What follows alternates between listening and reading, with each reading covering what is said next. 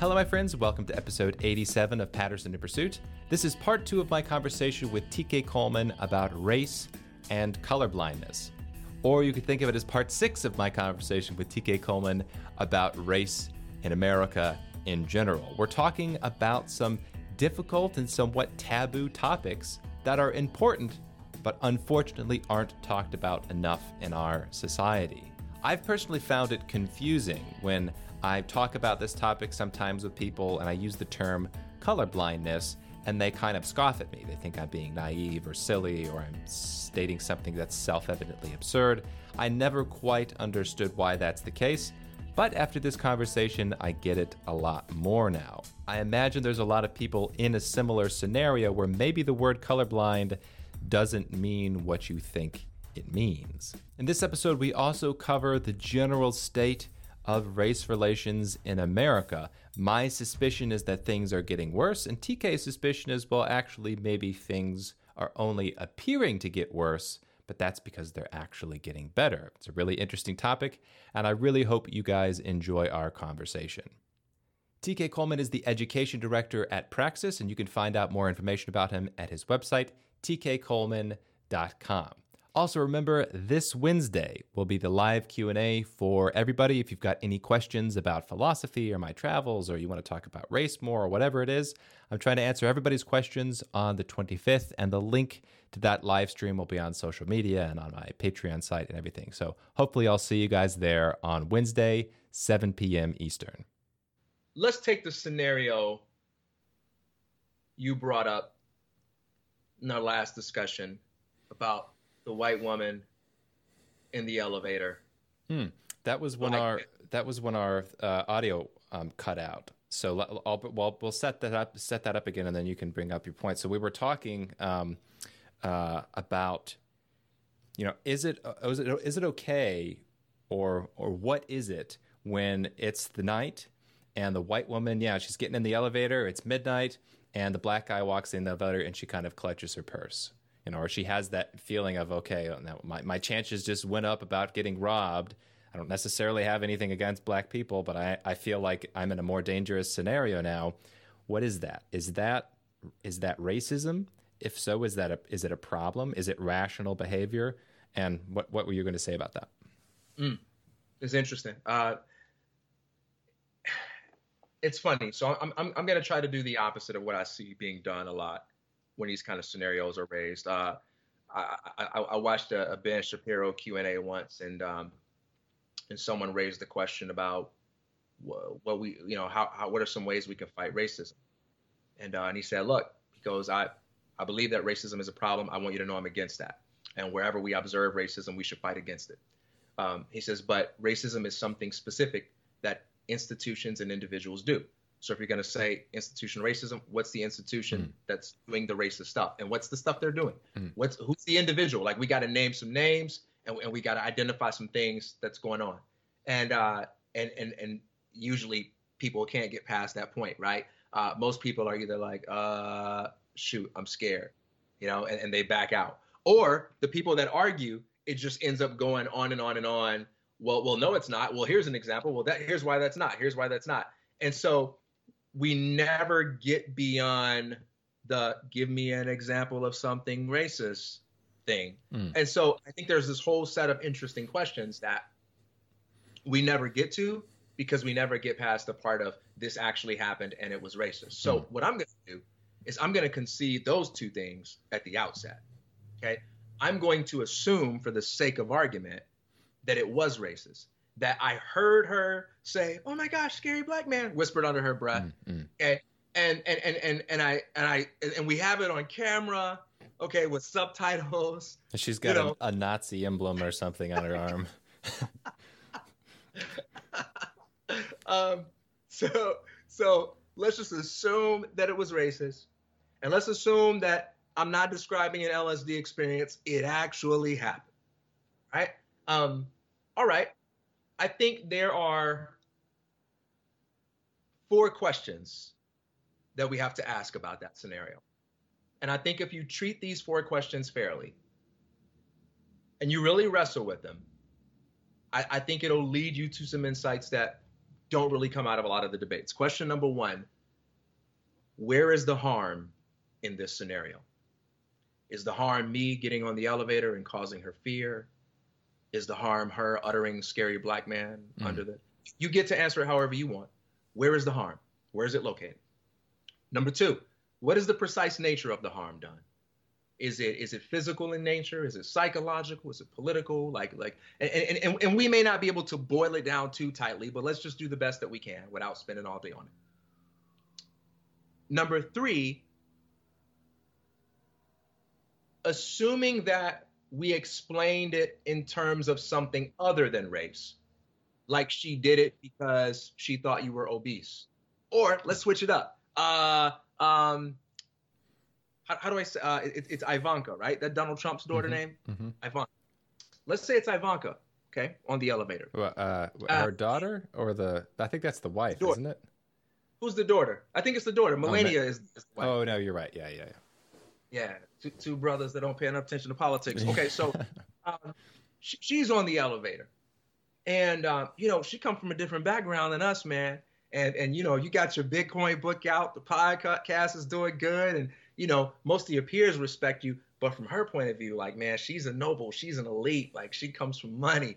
And um, and she looks at you as a peasant and she's kind of afraid that, you know, this peasant is gonna hit on her or this peasant is gonna harm her. And you even hear her under her breath go, Oh my gosh, a, a peasant. Mm. okay. I would like to know what you think the proper reaction and response should be on your end. So mm. so question number three is assuming that we inserted some other explanatory mechanism for the same behavior hmm. apart from race because you're obese, because you're not physically attractive, because you don't have money, because whatever.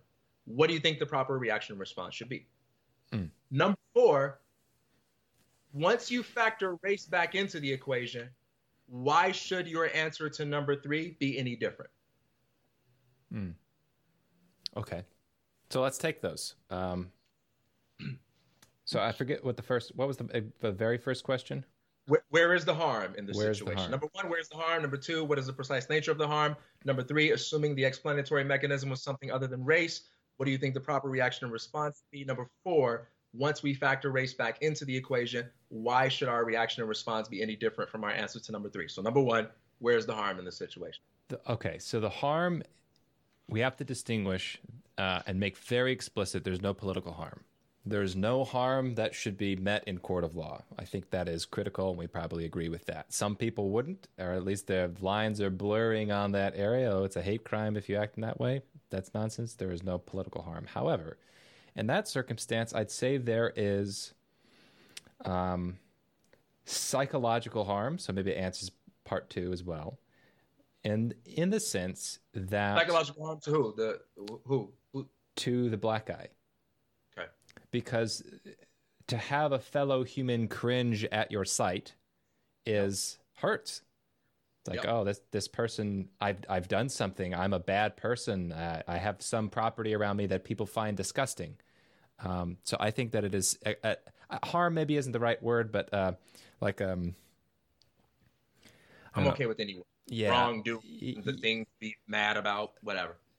Yeah, like it's an unfortunate and um, unfair circumstance or something. I would say. Okay. Um, number three. Number three. Uh, assuming that it was the identical behavior, but, but something but else. explanation was something else, and, and, it can still be offensive, like obesity, poverty, whatever. But what what should the what reaction response do? You well, that's a good. That's a really good point, actually. In fact, I think that gets to the heart of a lot of this whole thing. Is I, if I had to, I don't know, give advice or opine about that circumstance, I'd say the appropriate response is for that individual to to have enough confidence and self confidence to know that the person next to them is ignorant, that is judging them not based on some individual character, but some based on some arbitrary group assignment. That the uh, that the that the person who's throwing shit at them is mistaken like it, the okay. issue is with them and not you. That's what I think the the appropriate response should be. Okay. So just so you know, I don't think most people have adequately thought out three and four. But okay, I, hmm. I accept that answer. Now let's go to number four. we factor race back in. What is it about race that makes? I, I, I, if I would opine on, I would say the exact same thing. That the society in which I would like to live in, the culture of individuals I would like to live in, is where you, when you experience that, you recognize it as being demonstrations of ignorance, and and annoying. Just like when I those academics, uh, you know, make a bunch of ridiculous claims about me because they don't like my pedigree. It is frustrating on my end, but I also see it as ignorance on theirs. And I think that's a healthy response to that kind of thing. Yeah. And and that response do you need to have any arguments or conversations with rich women? uh, if it were the case that it was something I thought to be systemic, I think that it would be worthwhile to bring up in some kind of public forum. Not necessarily talking with individual rich women and explain the circumstance, but in, circ- in conversations like this, two people part of the same general culture to talk about it, I think would be could be helpful, especially if that bias is actually there. Okay. Here's a scenario that I think is quite common. The variables may change, but I think it happens all around the world, every generation. And I don't think there's any guy who will listen to me tell the following that will find this to be too strange or, or inconceivable. Let's say I have a son, and uh, let's say my son Tim is in high school, and he tells me one day, he says, Dad, I, I, I like this girl at school, and I want to ask her to prom. And I say, Yeah. I say, Tell me about it, son. And uh, he says, Well, her name's Jenny, and she's really nice, and I think she's really cute. And I say, Okay, well, does she like you? And he says, I don't know. I, I mean, kind of. She's really nice to me, and we sit next to each other in biology class, and sometimes I make jokes, and she makes me laugh and stuff. And I go, okay, that's cool, man. And I say, well, hey, look, um, you guaranteed to miss 100% of the shots you don't take. You know, uh, if you're interested in, uh, if you're interested in asking her to prom, you should tell how you feel, man. Like, don't, you know, you don't have to be over dramatic with it or anything, but you know, it's just like ask her, see what's up. What's the worst that can happen if she says no? And he says, okay, all right. Comes back later on that day. He's bawling his eyes out. I'm like, whoa, whoa, whoa, whoa, whoa, dude, whoa, what happened, man? What's going on? What's wrong? And he was like, I am shitty out. I'm like, uh, okay, so so what happened? She probably said no, right? What happened? Um, and he tells me, well, uh, we were in the caf, and I was thinking about it all day, and it was lunchtime, and I, I finally worked up the nerves to ask her. And so uh, I, I, walked up to the table where she was sitting with, with all the other girls, and and I said, just just, uh, uh, Jenny, would, would, would, would you go to prom with me? And she looks at me and she goes, ew. And all the other girls started laughing. And all of the guys went, dang, oh, oh. And, and, and, and, and Mrs. Peabody came over and was like, you can't quiet down, Jenny, don't you be so mean. Ah. And that's what happened. Okay, now we know what shouldn't be the response. The response shouldn't be, "Are you sure that's what Jenny said?" are, you sure, are, you sure, you heard it correctly? That's not going to be my response, right? So that's out. I'm, I'm also not going to say, um, that's, hmm, I don't know, man. I've asked girls out before when I was in high school. I, I never had anybody react like I'm also not going to say, well, maybe uh, maybe she wasn't maybe she was reacting to something smelly that was on her plate. Uh, maybe uh, no i'm gonna let you tell your story. And since i wasn't there and i don't really care um, i'm gonna let you tell your story man. It, it, it, it's however you describe it to me because there's something more important anyway than whether or not you got all those details right. Maybe maybe she said pew or oh or hell no instead of you. Doesn't even matter man. Okay? Um, what i'm gonna do is i'm gonna first without being over dramatic, I'm gonna validate that. I'm gonna validate that emotion you're having and say, man, I'm sorry, man. I'm sorry, son. Okay. And and and then I'm going to take an action step that revolves around me trying to help you process this experience in a way that will cultivate psychological resilience. Because there's something that I know. I know that I can't go down to the school and be like, "Where's this Jenny girl? I'm gonna give her a talking." right? Like I can't I can't change that, right? It's to happen to my son at 20, at 25, at 30, 35. And, and it may not be about a girl he likes, but it's to be about something. This is to happen all his life. Okay. Um, so, hey, man, you know what? We're to talk about this later. I know how you feel, dude. I've had it happen to me before. Come on, let, us get out of the house. Let's let's go play some ball. Let's go see a movie. We'll talk about this, man. It's gonna be all right. Okay. And and, and, I try to do what I can do to work my magic as a dad to build him up, to help him get through this moment, and I give him whatever space he needs. Right. That's an important thing.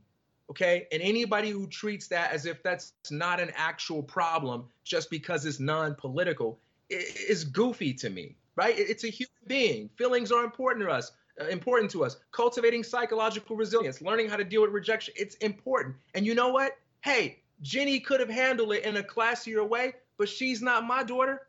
I can't change that. And, and, and, I'm and I'm not about to launch a crusade that's designed to try to get high school girls to say no to guys who ask them to prom in any other way than what they want to say. My job is to try to help my son. And you know what? Even if it's not my son, if it's my nephew, if I can give a speech at, at church about it and I can help other people that go through it, I will help as many people as I can with this. I'm your guy. I will go to bat for you and I will work all day long with helping you try to figure out how to deal with these situations. But is there anything more valuable than taking that head on and being real with you and being honest with you about this is the world that we live in. We all agree that at a politi- political level, we're not going to stop that. And we also agree that, you know, maybe there are different things we can do that l- over the long term will make those kinds of things less likely to happen culturally. But is there anything more important than me helping my people develop psychological resilience? Um, I think that's more empowering. I, I think about a scene not because we shouldn't talk about race, not because the other conversation makes white people mad. I'm not, I don't care about not making white people mad, but I, I think about the the scene in, in the Matrix where Morpheus is talking to Commander Lock, and uh, and he's like, Neo is the only one that can save us, and Commander Lock is like, damn it, Morpheus. He's like, I don't have time for oracles and and fairies and all these kinds of things. Not everybody believes as you believe. And Morpheus tells him, Fortunately, my beliefs do not require them to. Okay. Think, think about the power of walking onto an elevator and having cultivated the psychological resilience so that if a woman clutches her purse or a man clutches his book bag or anybody does anything for any reason, and you are sufficiently equipped to defend yourself from any harm with them, and you know your rights and you know your environment to make sure you're taken care of because you've learned that. What is greater than being psychologically resilient in that situation to where that person is irrelevant to you? If anything, maybe I feel pity for them that they are mm-hmm. unnecessarily scared because I'm enjoying this elevator ride and this is going to be one hell of an experience for them. Or if I'm not in the mood to feel pity that day, I continue listening to the podcast I've got going on in my headphones. What is more powerful than that? But to be in this state of psychological need. Please, please, Steve, please believe this thing really happened to me. Please believe this is my experience. Nah, man. And, and you know what? This is this is something. This is not even new. Um, this is something that a lot of people have talked about for a long time. In fact, um, I encourage anybody to read the autobiography of Malcolm X. But in, in, in Spike Lee's movie version of it, there's a scene where where Malcolm X is, is on a college campus. He's walking towards the auditorium to give a talk and uh, there's a a, um, a, white female student who uh, walks up to him and she says, "Malcolm X, I'm a big fan. I'm, I'm an empathetic white person who who supports what you're doing." And she says, "I just want to know how could a white person like me, wh- what can I do to help the movement?" And he looks at her and he says, "Nothing." Him and the brothers continue walking, and she's outside, just kind of like, "Whoa, whoa!" But but one of the things that he taught. Louis Farrakhan talks about it today, but he pisses so many people off with the other stuff that he says that people kind of miss this part. But he talks about this as well the idea of, hey, look, the best thing we can do, instead of trying to get people who don't have the same experience of us as us to co-sign our stories, to accept that we experience the world as we say we experience it. Let's educate ourselves. Let's support ourselves. Let's love ourselves. Let's respect ourselves. Let's heal ourselves. And let's not formulate any plan that requires their permission. You know, mm. um, one of the things that Farrakhan said during the time of uh, when Reagan was in office, uh, you, you, can watch. Uh, there's a, a, YouTube video of him on the Phil Donahue show, and um, and I'm, I'm, I'm, you know, I'm, I'm not a uh, practitioner of, uh, I'm not a member of the Nation of Islam, but um, he, he, was on the Donahue show talking about some things, and um, he said, uh, Donahue said, you know, a lot of black people don't like Reagan, and they feel like Reagan is not sympathetic to their causes, and he says, oh, I'm glad he's in office, and he said, really, and he says, yeah, he says because it's times like this when when black people believe there's a man in office that that isn't considerate of them, that that we're reminded of an all important truth, which is to uh, never look to politicians for salvation. You know, we we gotta look to ourselves. We gotta liberate ourselves. Now, by the way, you're talking to someone who believes that the state which does exist, is an inherently oppressive mechanism. So I believe that we are all being systemically victimized. And we are all being systemically victimized in distinct ways, in unique ways, even outside of race. If you are a libertarian and you believe that taxation is theft, okay, um, I, as a resident of California, experience that theft differently than someone who is a resident Texas, right? Like the, the, the state is, is, is systemically victimizing me in that area differently from Texans. Now, they may have something else going on that I don't know about or that I don't experience, but the state victimizes systemically by its very nature, and it screws us all over in our own ways. And you know, if if if uh, if Ta-Nehisi Coates can say there is not a single problem in black communities that won't be significantly uh, alleviated by the elimination of white supremacy, surely then I can say there's not a single problem in the black community that won't be significantly eliminated uh, or, or reduced by the by the elimination of the drug war, by by the by the presence of real school choice. Mm-hmm. You know, um, but you got to re- remember who the real enemies are. You know, uh, white supremacy is a secondary enemy. Statism, authoritarianism is the is the primary enemy. I think there's an enormous amount of power that individuals gain from having psychological confidence. And I don't know what you think about this, but this is kind of my thoughts on this particular topic because if anybody's been following my professional career a little bit, I, I do get quite a lot of shit from powerful people and have to have to have some psychological strength to deal with that, right? Everybody's well, a lot of these people that have respect in society are saying rather nasty things about me. Are they true? If they're true, they're, it's a very big deal. Where I think the real power comes from, the unshakable power, is from an understanding of the truth or from philosophy, from rational analysis. It's a- applicable not just to my circumstance, but especially in the racial circumstance. Because if it's true that the ignorant person in this elevator scenario is the person clutching their purse, maybe, or it, saying that it is racism, right? In those those clear cases, if that's really where the ignorance is, then there's nothing to be there's nothing to feel negative toward. It's kind of like if a child calls you a name as you're walking by and you you walk funny, mister. I think you're an elephant. Like do you really let that get under your skin or do you recognize the child is ignorant? The truth of the matter is that I'm not an elephant, damn it. Or in the circumstance where, you know, you're in a society in which everybody says that if you're outside the academy, you can't be an intellectual, can't be a serious intellectual. That's yep. wrong. I know that's wrong. I've worked through the arguments. I'm demonstrating it all the time and that's where my psychological strength comes from. It's just the truth. It's just this, the nature of the game. And I think it's the same thing with race. If you really uh, uh, like treat the arguments with seriousness, is it the case that there is a fundamental division between individuals of different races? Is there true superiority and inferiority? Treat it as an open question, investigate, and I think you'll find the answer is there is far more in common amongst all humans then there are differences among the races. To the extent there are true differences, maybe there are biological differences, they really aren't that relevant for 99% of human life.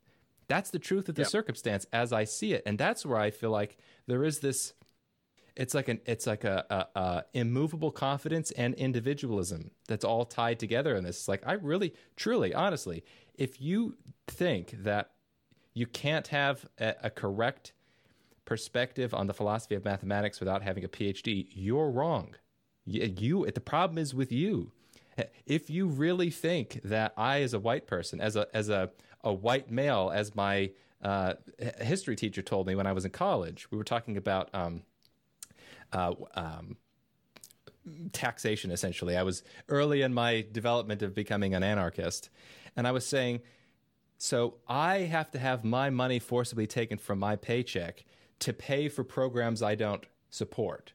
And said, yes, that's the case. And she was supporting like uh, wealth redistribution because of race. And I said, so because of my race, I am going to be stolen from more than somebody else.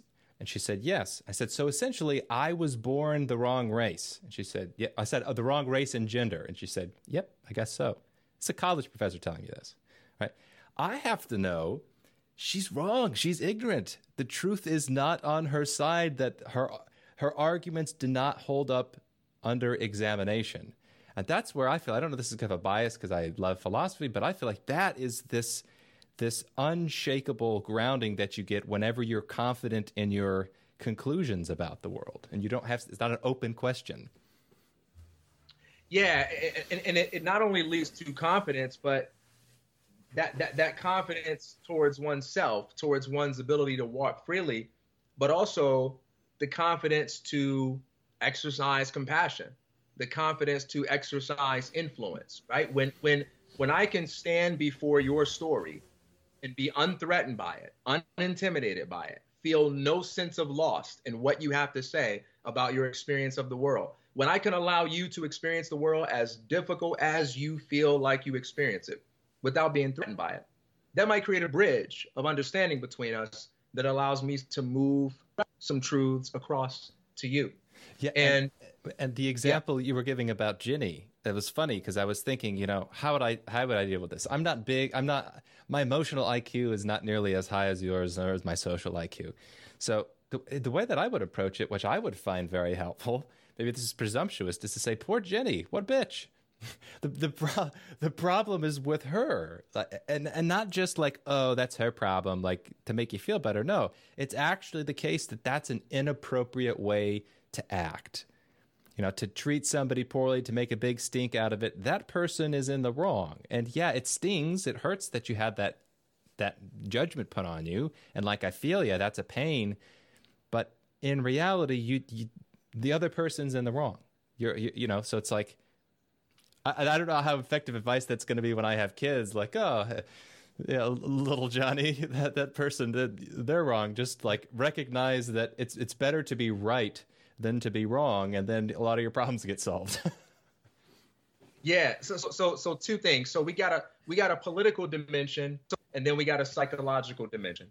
The political dimension is if you agree with me that the state is inherently oppressive, that it is a system of oppression, it's screwing us all, uh, and it's screwing us all disproportionately in different ways, um, then the more we can undermine that that foundation of authoritarianism, the more we can uh, uh, alleviate a lot of the problems that are at the heart of the race debate. Right. So the the elimination of something like the drug war alone.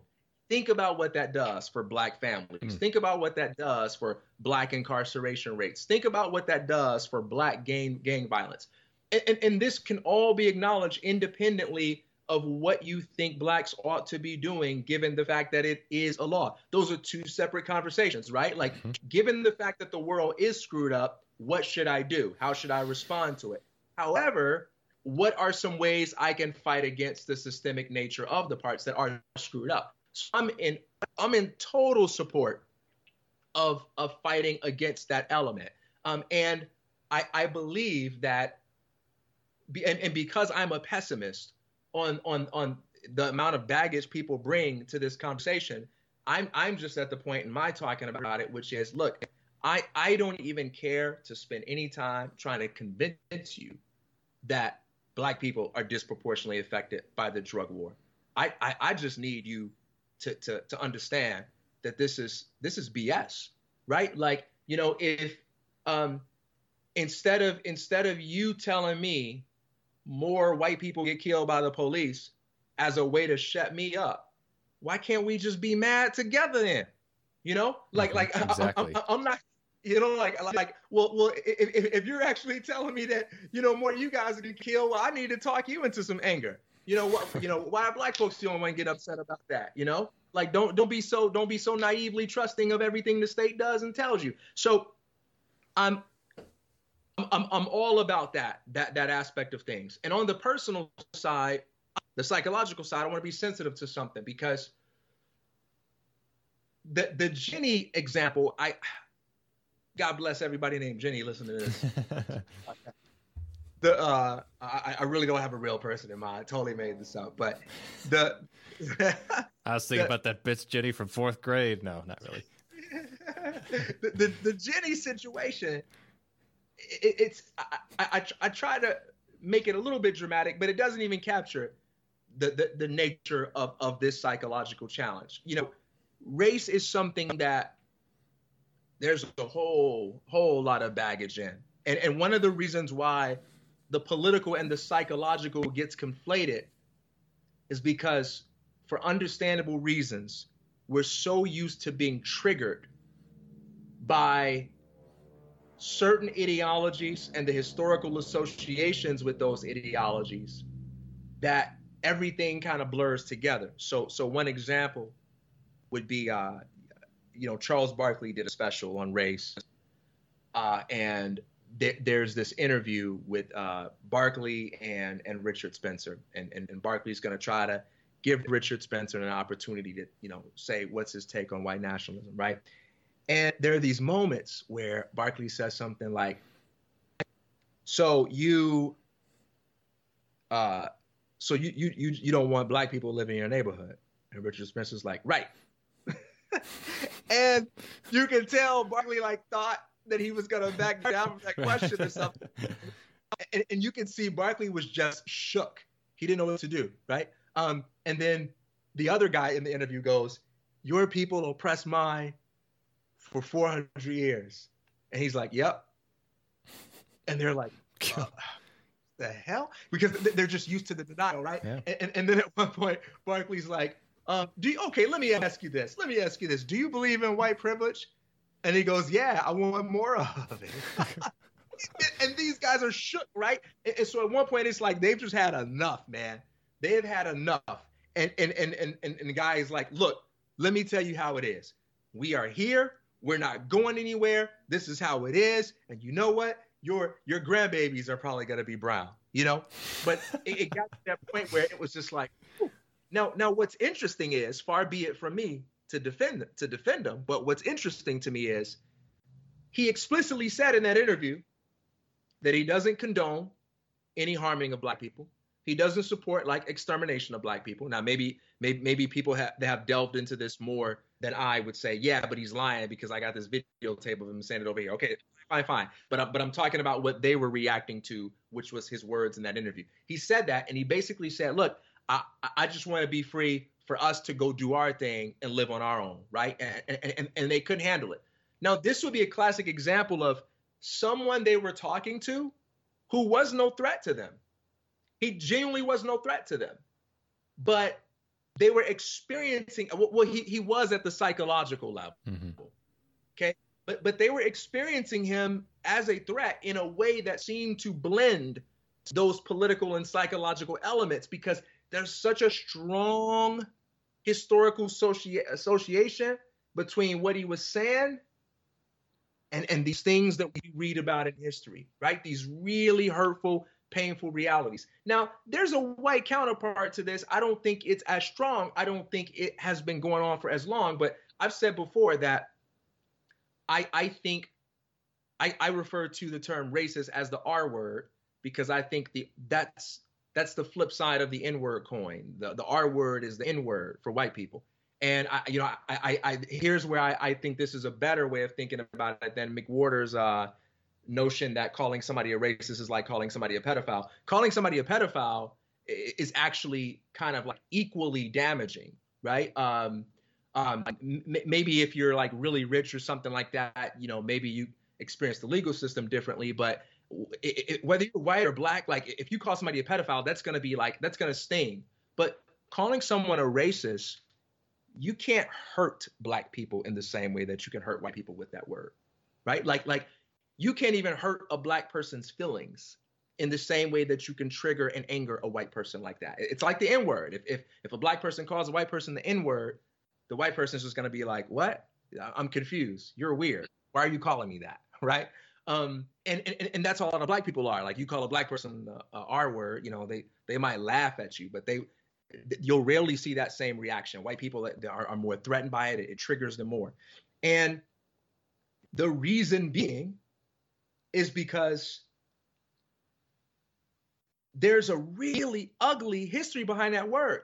Like both of these words were not just used to make someone feel bad. Mm-hmm. Both of these words were used in conjunction with some serious violence being performed. And so we experience these words today in a way that feels very violent. Okay, so if you're walking across a campus and someone calls you a racist, whoo, it feels violent because of the association. As a black person, if I get the impression that somebody is thinking of me as just another N word, it feels really violent. And so I think there are a lot of things that are like the situation you set up with the woman in the elevator, where it may very well be true that some kind of racialized intention is behind a form of mistreatment.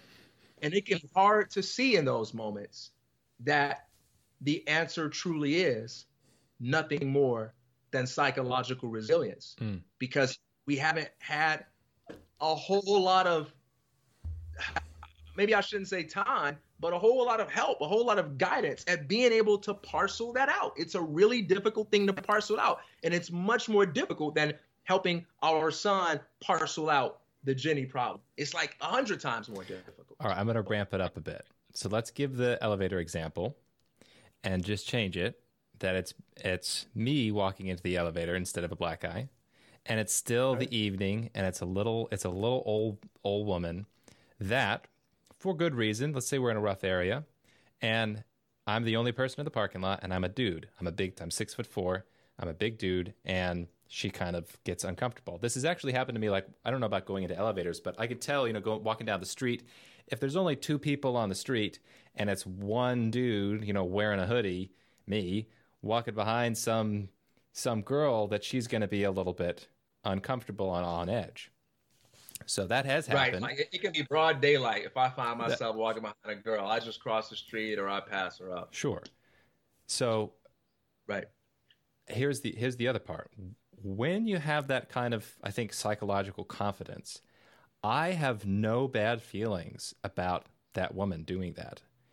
Like it would be silly for me to say, oh, that person doesn't like me, or like I'm taking it personally. It's like, no, she's acting rationally. Actually, we're in a rough area, and I would, if that was my mother, if that was my wife, I would want her to protect herself. I'm a big dude. Sure.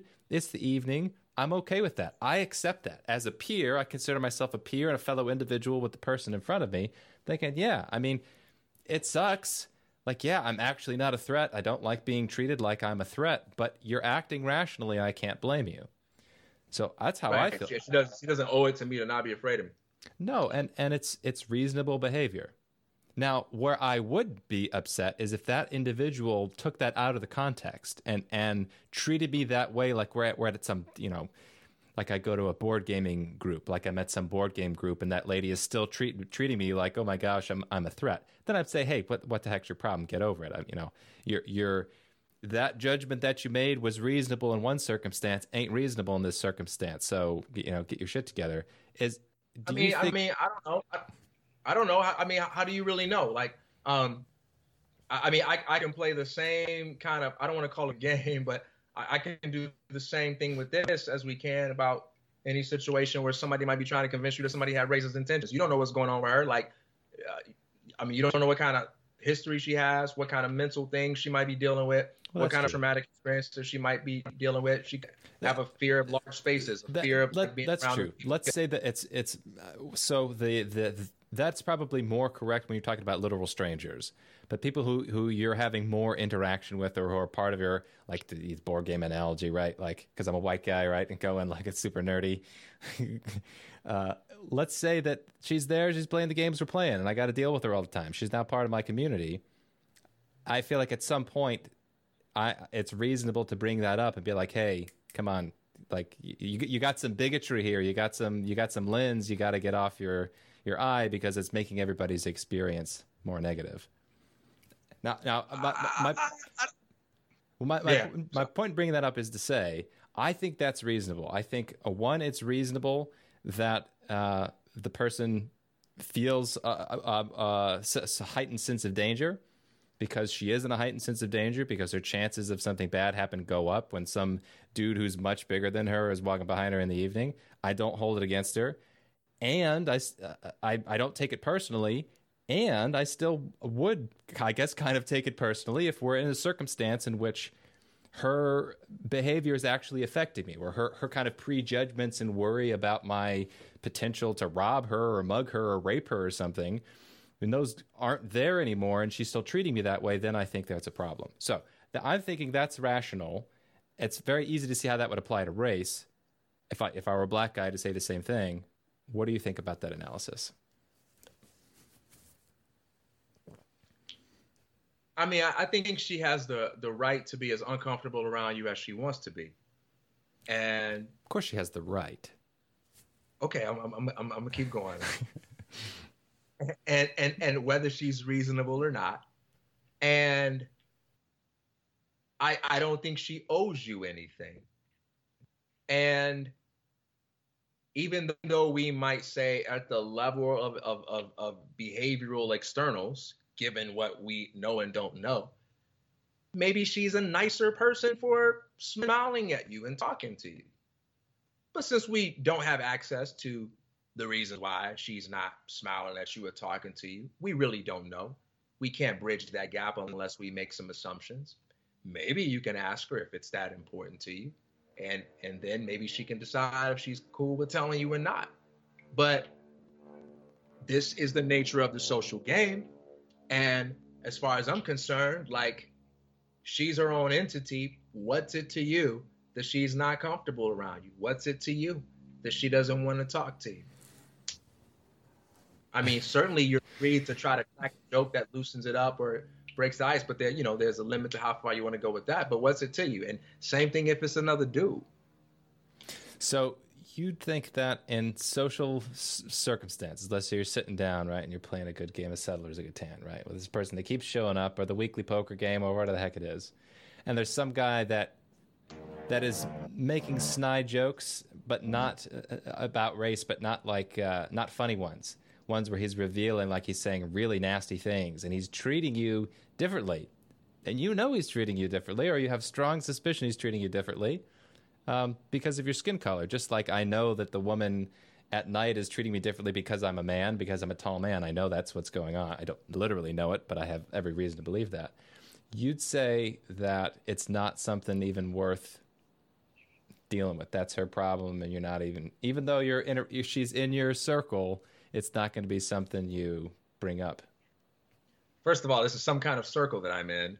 Uh, but but but but secondly, um, I, am not going to lay down a, a law or a rule that says never is it worth your time. How I would respond to that scenario will really depend on what kind of mood I'm in, right? I don't feel morally obligated to respond in any kind of way, but hey, th- th- there might be a day where I'm there. I mean, I don't know what this scenario is, but you know, I'm with my. Apparently, if I'm coming to this weekly poker night, I'm I'm, I'm here because these people are my friends, maybe I'm trying to get to know this crew. They're not my friends. I'm new in town, and I'm trying to get to know the people. So one option might be to say, uh, okay, looks like I found everything out I want to know about this poker night. This person's being crazy and passive aggressive, and everybody around here seems to be cool with it. Might not be my crowd. Might not be my crowd. Option two might be, hmm, um, if these are my friends and I deem that I might have more status, more pull, more rank, more influence, I might use that to create a difficult time for this person in non-violent ways. You know, um, I, you know, maybe I'll be like, hey, uh, let's not invite Johnny to the po- to the next poker night. I don't like him, whatever. Um, or maybe I try um, a little social pressure and see where that gets me. And I, I look at him and I say, hey, Johnny, what the hell's your problem, man? uh, huh? What? Huh? Say what? Yeah, man, what the hell's your problem, man? For the past 30 minutes, you just been passive aggressive, giving me the evil eye. You got a problem?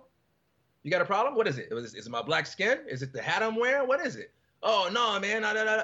Maybe that changes things. The mere fact that I put a spotlight on him and made him a little self conscious, maybe he's cool from that point on. Maybe that makes it worse. And maybe I decide, you know what? This poker night ain't worth it. I mean, I, I don't know how I would handle it. It would depend on so many contextual variables I don't have. But like, to me, what you've described is the very nature of society.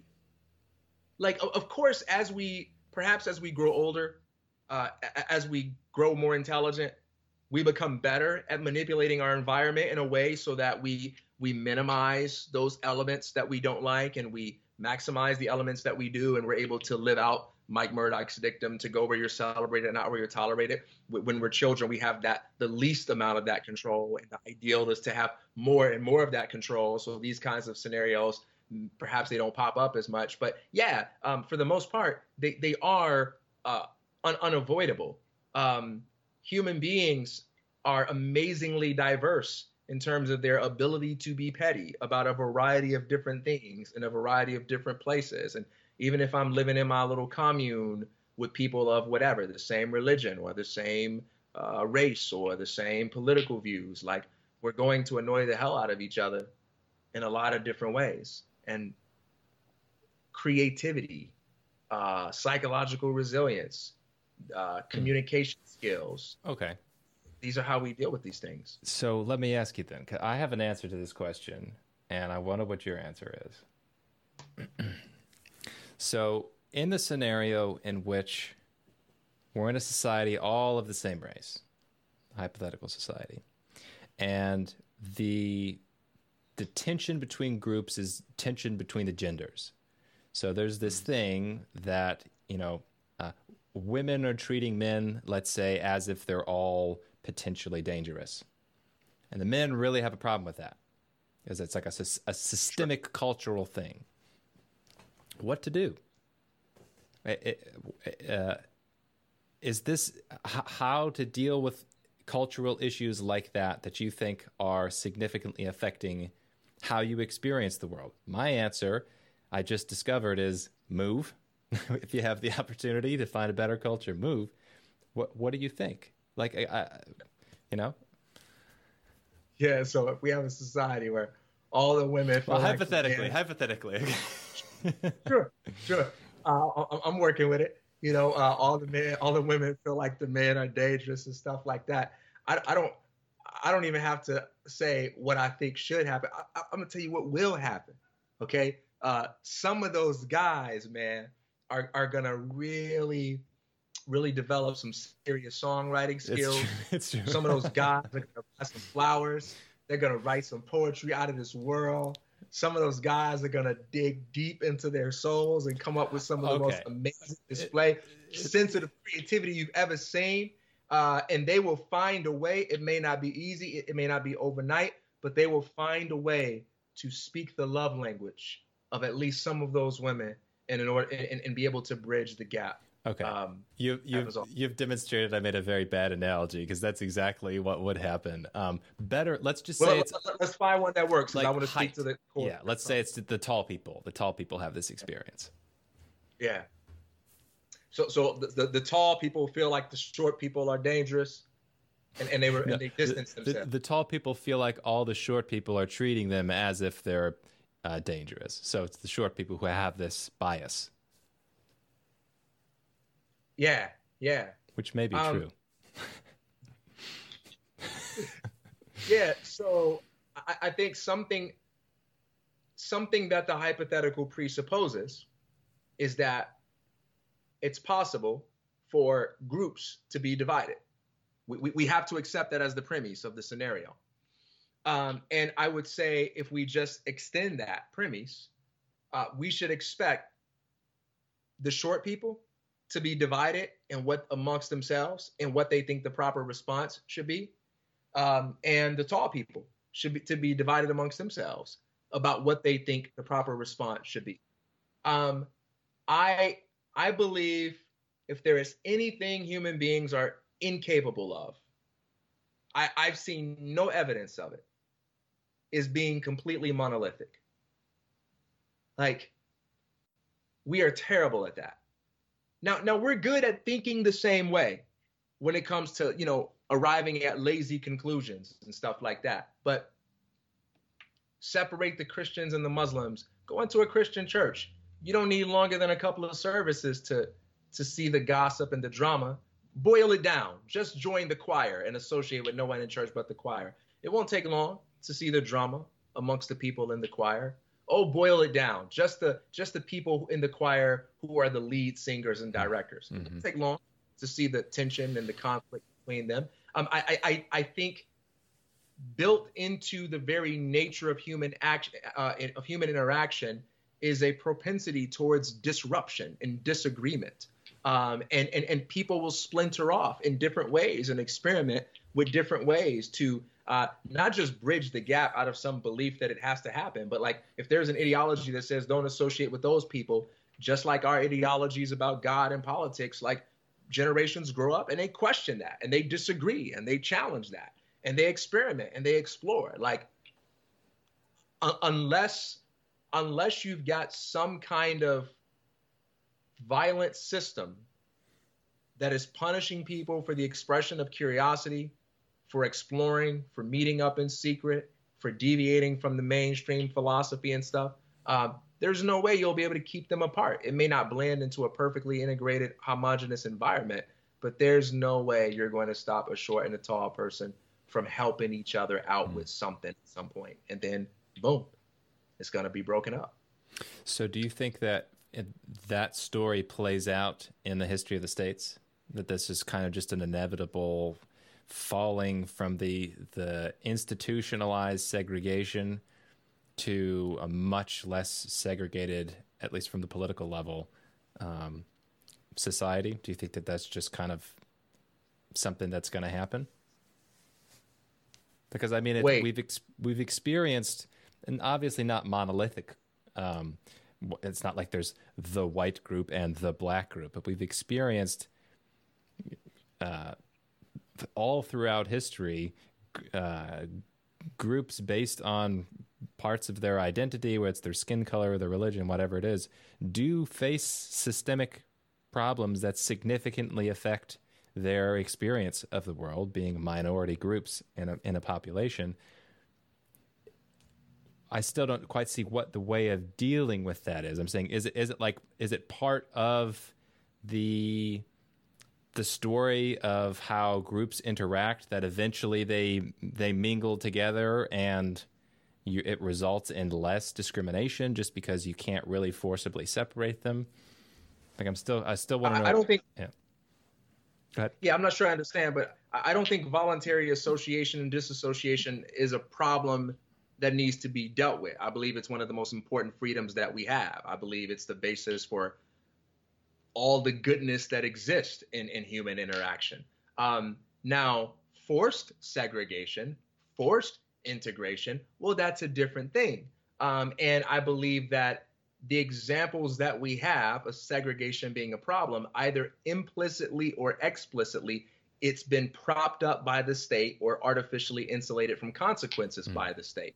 I, I, I don't think it's sustainable apart from that. So, uh, but but I, but I don't think that if you leave people to their own devices, they'll become like perfectly homogenized or anything along those lines. I, I think people will sort themselves out, um, you know, in, in, in a way that will be characterized by spontaneous order. And I don't think it'll be evenly distributed, but I, I think people in general tend to behave in a way where they have a preference to be around you know, their own tribe and things along those lines. Uh, but you'll always have outliers. So when you think back to the 1940s, you would okay. identify the political segregation as a problem.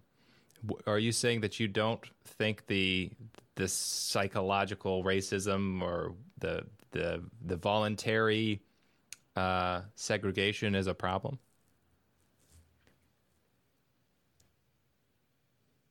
Wait a minute. We agree that the political segregation was a problem. Yeah. So, in addition to the political segregation, I think you had much a much greater prevalence of actual racist ideas. I think that's why you had uh, political segregation, is because those ideas were more generally accepted in the society, which means they're more generally accepted in the government.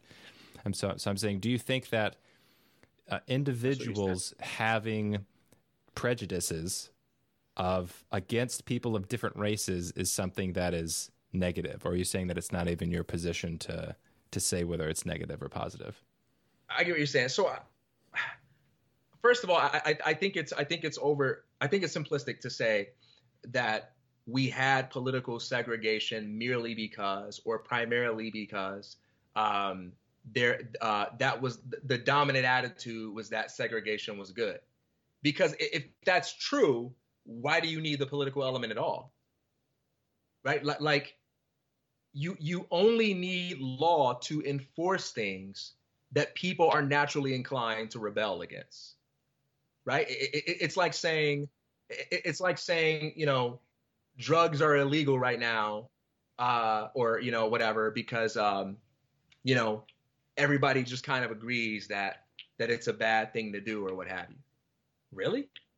Well, well, why do we need a law then? Right? We, we, we have a lot, like, everybody kind of agrees that, like, you look both ways before you cross the street. We don't have to make people do it. You know, everybody kind of agrees that, like, you know, you don't cut cut people off in line.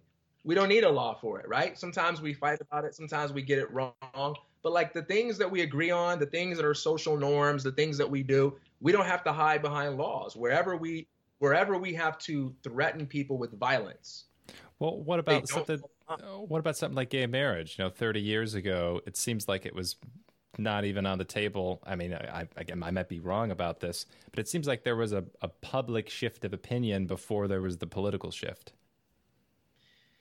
Yeah. So, uh, okay, but at the heart of that, right? At, at the heart of that is someone saying this thing is wrong, and definitely being able to convince enough people to take their side, and then saying, wouldn't it be great if we use the threat of violence to squash those who disagree with us, to render powerless those who disagree with us? And what I'm saying is, without that element, or in a system where people's ability to exploit that element is weakened, then the fact that the people think that way is pretty weak. I think one of the causes, uh, I, I'm not sure how you you rank the relative weight of causes here, but um, I think one of the causes of the gay marriage shift is because of a kind of very rapid cultural, intellectual, philosophic shift that happened just really in the past few decades. And I don't think that was. Bro- I don't. I think that the reason that we saw the Supreme Court ruling is because the public's ideas had already shifted. And I think it's the same thing. I'm, again, I wasn't around at the time. I think it's the same thing that happened to the civil rights movement. That the reason the civil rights movement didn't happen in 1890 is because there wasn't the public, the public's ideas hadn't changed enough. And then as time went on, the, the general ideas changed, and suddenly the the government policies are out of date and then they change. Sure. Yeah.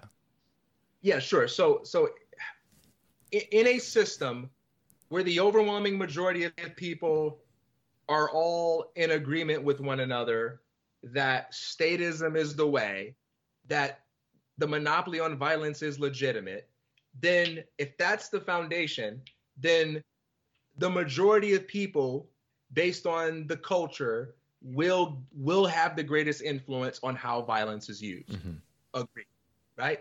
So if violence is used to stop this group of people from doing that, as the culture shifts, uh, while the foundation on of violence remains the same, then the culture says, "Hey, let's stop using violence this way, and let's use it in a different way."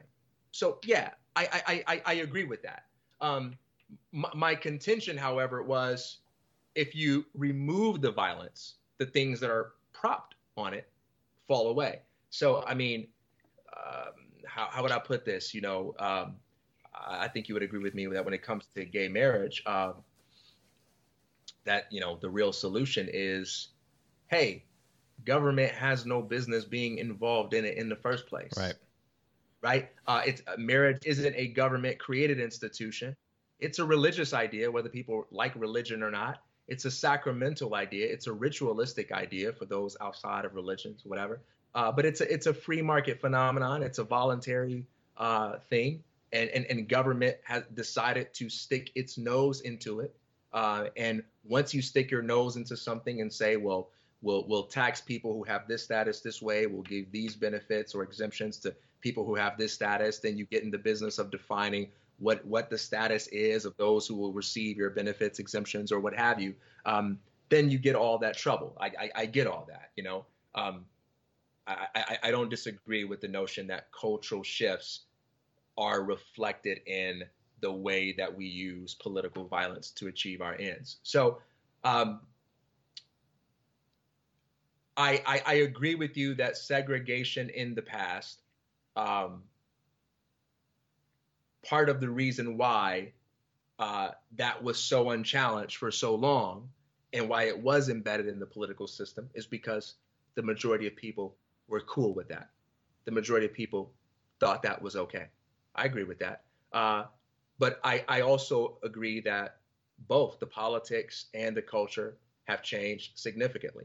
Um, and I, I also believe that the cultural I'm okay with that is quite different from some of the cultural I'm okay with that. Um, I, I, believe if you're interested in winning a culture war, um, the people who preach segregation there are black people who do it and white people who do it. They both get buffed, right? Like I I, I hear I hear white people say things like, "Why do black people got to get mad?" You know, when when when we say this, we're just looking out for our own. But white people get mad too when black folks start talking like that. And and and, and if you don't if, if you don't believe that that's true, then just just go watch, you know, some of the videos that I reference, you know, uh, and, and, and, watch people get angry at that. Watch people feel like that's racist. You know, when black people say we need to come out from among them and separate ourselves. So it's really interesting. Um, this actually it, it, gets into metaphysics uh, because we're talking about like uh, abstractions here, and I'm. Um, I still kind of want to know. I think I know your answer, but I, um, when you're thinking about a community of voluntary uh, voluntarily associating individuals.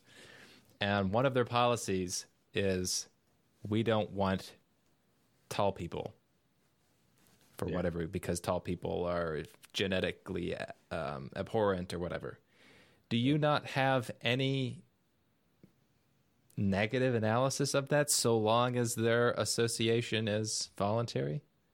You don't you well, don't look I mean, on that and, and think what a bunch of idiot you know what a bunch of fools. Maybe so, but but first of all, I, I think we're thinking about voluntary communities in a in in a really unimaginative way. Um, we have voluntary communities now. We got plenty of examples, you know, where we can uh, see how we how we deal with these sorts of things. So, for instance, um, uh, when I go to church, okay, there are implicit and explicit rules about what forms of expression are not allowed there, right? what kinds of conversations are not appropriate there. Um, and there may be some things I enjoy doing. Maybe I enjoy having a beer or something like that, right? That are not appropriate within that context. Okay. Um, and it's okay for me to have a membership of one community where certain aspects of myself are not uh, not expressed. Um, certain freedoms are temporarily suspended because that community isn't the totality of my life right? Like I, am a voluntary member of many different communities. I'm a member of the gym. I'm a member of the WeWork facility. I'm a member of, you know, I'm a member of a lot of different places. So, you know, if uh, there there could be a scenario where, hey, I'm part of a basketball league, right? And it's like, hey, this is the six four and under league. You know, there's a there's a world of opportunity for basketball players that are tall, but this is the six four and under league, and we don't let tall people in. Hey, maybe I'll join. Does the does the league give me what I want? Eh, does the league own me so that I can't go play ball with my tall friends when I want? Like, it, it depends. It depends on so many variables. But but but I, I don't think we have to go into the hypothetical. I think we are living this reality right now. We are all a part of voluntary communities that place all sorts of restrictions on who is allowed there, how we are allowed to express ourselves there. But no one community is required to meet all of our needs. I think this is such a beautiful case for individualism from a metaphysical standpoint and for libertarianism. I mean, it's hard to disassociate the politics with what you're talking about here. That in reality, when you have this many people, you gotta let them associate and disassociate, and it's okay. You know, uh, the the problem is by forcibly putting groups of people together or individuals together that don't want to be associated. That's the problem. So long as they're not infringing on other people's rights, you know, they're not they're not causing um, harm in the world. But it's also beautiful, not just on the political, but on the individual end, because I want to make the case for you moving to uh, Tokyo, right? So I'm like I love the idea. I, I love the this notion of building a, voluntary communities that you like based on the principles and the ideals that you hold. And i don't think there's anything wrong with it. Like i when i made the joke before i said oh, I, I don't like white people. The the truth is there's a there's a lot of accurate statements packed into that like it's not as I, I would love to be part of a society and a community and a group of individuals who recognize that you can have like nuanced rational opinions and say things like that without being labeled as a bad person. Like i don't think like i don't think me saying that your conclusion was oh well steve's a racist. He doesn't like his own people. He's internalized his his uh, hatred of his own race. No what i'm trying to say is i see there are real differences among groups. There, there really are. My own uh, racial group, my own socioeconomic group, my own political group, libertarians in, in America. And what I want to do is build a culture and a community, taking all of the good, and the other part is to to leave out the bad parts of culture. Like, can't you and I, as peers, as individuals, say, "Hey, you know what? There are bad parts of, of uh, the culture of rural upstate New York. There's bad parts of uh, black culture in Atlanta there's bad parts of Chinese American culture. Can't can't we do that and say, oh, I, I don't want those parts. I'm going to pick and choose just the best parts and make make my own culture. You know, make my get my own community of individuals that, you know, uh, support my beliefs.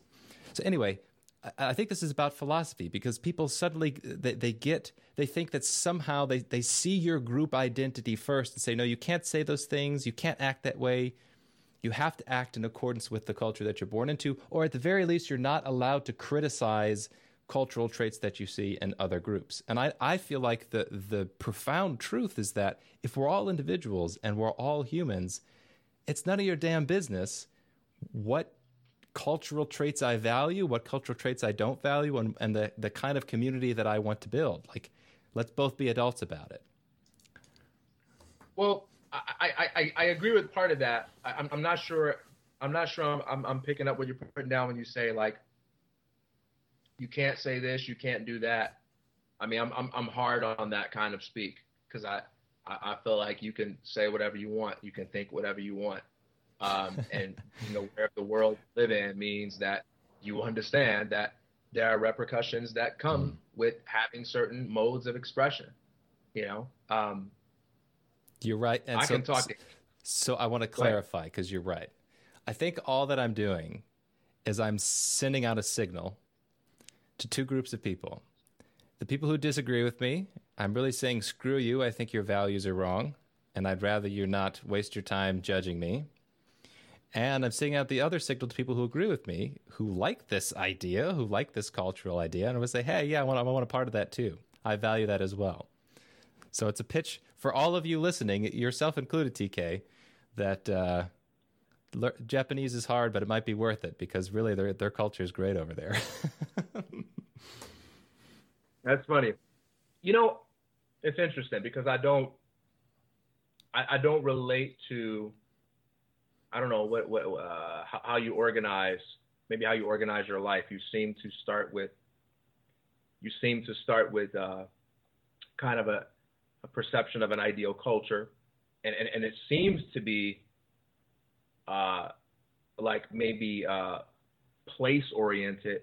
I'm, I'm not sure if I quite get it. Mm. So yeah. maybe I'll, I'll, share with the, the contrasting starting point for me, which is for me, my my life starts with the endeavors, the creative projects, the creative projects, the creative interests that I that I want to pursue and be a part of, right? So I have I have all these different parts of me. There's a part of me that loves to be involved in sports. There's a part of me that loves to write. There's a part of me that loves to take walks and go hiking. Uh, there's a there, there's a part of me that loves jazz, and I like to I like to organize my life around my interests. I a part of me that loves education, loves motivating people, and so sometimes that leads me to do things like go to the park, shoot some hoops, you know, go to the trail, do some hiking, you know, sit around the crib, listen to a little jazz, you know, listen to a little Christmas music, have some coffee with my wife, whatever. And my culture is something that kind of organically forms around the places and the people that the pursuit of my interests, my mm. passions, and my priorities yeah. kind of intersect, right? Um, and, and and and sometimes that grounds me in certain places. It might it might be the case that yeah, man, LA is so perfect for me, right? Because I got a lot of bookstores and I got a lot of hiking trails, and and there are a lot of people that are really into to music out here. There are a lot of there's a lot of live theater. So it may be the case that there's a place that captures a lot of that and i discover that through through trial and error and i and i settle down and i say hey man i i love living in this place more than any else i i can i can get that but for me I still have much use for people who radically disagree with me about certain things politically. Like some of those people, I can have some really fun arguments about LeBron James with, and I want them in my life for that reason alone. You know, um, I, I've got some people that I disagree with on on very important issues, but um, you know, they make really good music recommendations, and that's the only role they play in my life. They're part of my culture. They're part of my part of this very eclectic culture. I, am not I'm I'm not sure if I, I, I want or I need or I'm pursuing um, a, a community where you know everybody kind of thinks this or that way about race. I'm I'm I'm I'm I'm, I'm pretty much about you know. Uh, hey, you you leave me alone and I leave you alone, save where we enhance one another's joy. Yeah, it sounds like this is like an emergent kind of an emergent perspective versus like maybe a more rationalistic one where you're kind of starting with particular rules that you like and behavior that you think should be normal um, in my circumstance or you just you, you find so you find yourself in scenarios you have these values and activities and your kind of culture emerges from that or my perspective and I, guess I didn't realize this until experiencing it and my wife Julia had the same thing where it's like you you observe the behavior of uh, even strangers and say, "Oh, that's a better way of doing it." Like, I wish that were a social norm is when you're on the subway not to leave trash places. I had this experience in Tokyo, true story, where um, I was eating peanuts and you're like not supposed to eat food or whatever on the on the train. And I've been a bu- bunch of trains all over the world, and if you drop a peanut, it's not a big deal. It's just you don't even think about it. It's like yeah, whatever. It's the ground. It's like dropping a peanut out on the on a piece of grass. It's like no big deal. But there, in only a matter of weeks, you pick up that the overwhelming expectation of you and your behavior in public is to clean up after yourself. That there's a, it's a city of 40 million people and you you are responsible for your trash. They don't have a bunch of trash cans in Tokyo because the expect the social expectation is that you put your trash in your pocket so you take it with you. So I dropped the peanut and I felt this sense of existential dread that was like, "Oh no, I better clean that dang thing up." Like that's I don't want other people to have mm. to deal with cleaning up my mess on the ground. And it, it was just organic that that you that you you get that sense being in a community like that.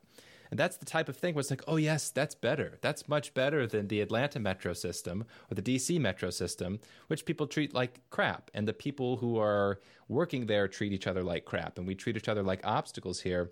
Going over there and getting the experience of a, a radically different way of doing things, I really found uh, superior and and so desirable and such a better way of living. Like you could write out the rules and the expectations, at least for how the Japanese treat strangers. I don't know. It might be different if you're actually born Japanese. I think you have a lot of different expectations put on you.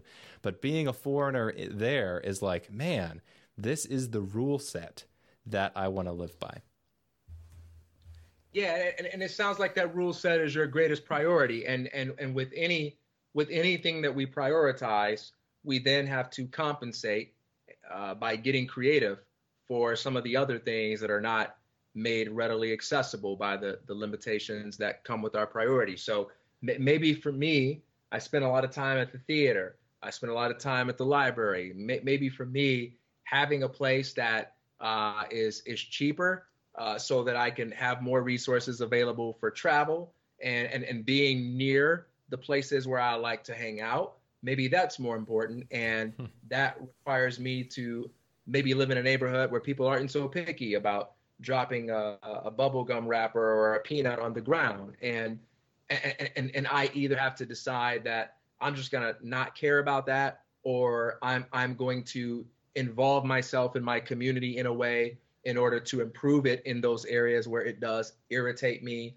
uh, or you know something along those lines but i think we we yeah we all have to de- uh, deal with that but it, it is interesting. I, I see your your priority being those rules. And, and maybe maybe for you that's going to create this tension uh, on, on, this topic of race that, that, that we talk about because that's going to separate you from certain kinds of people.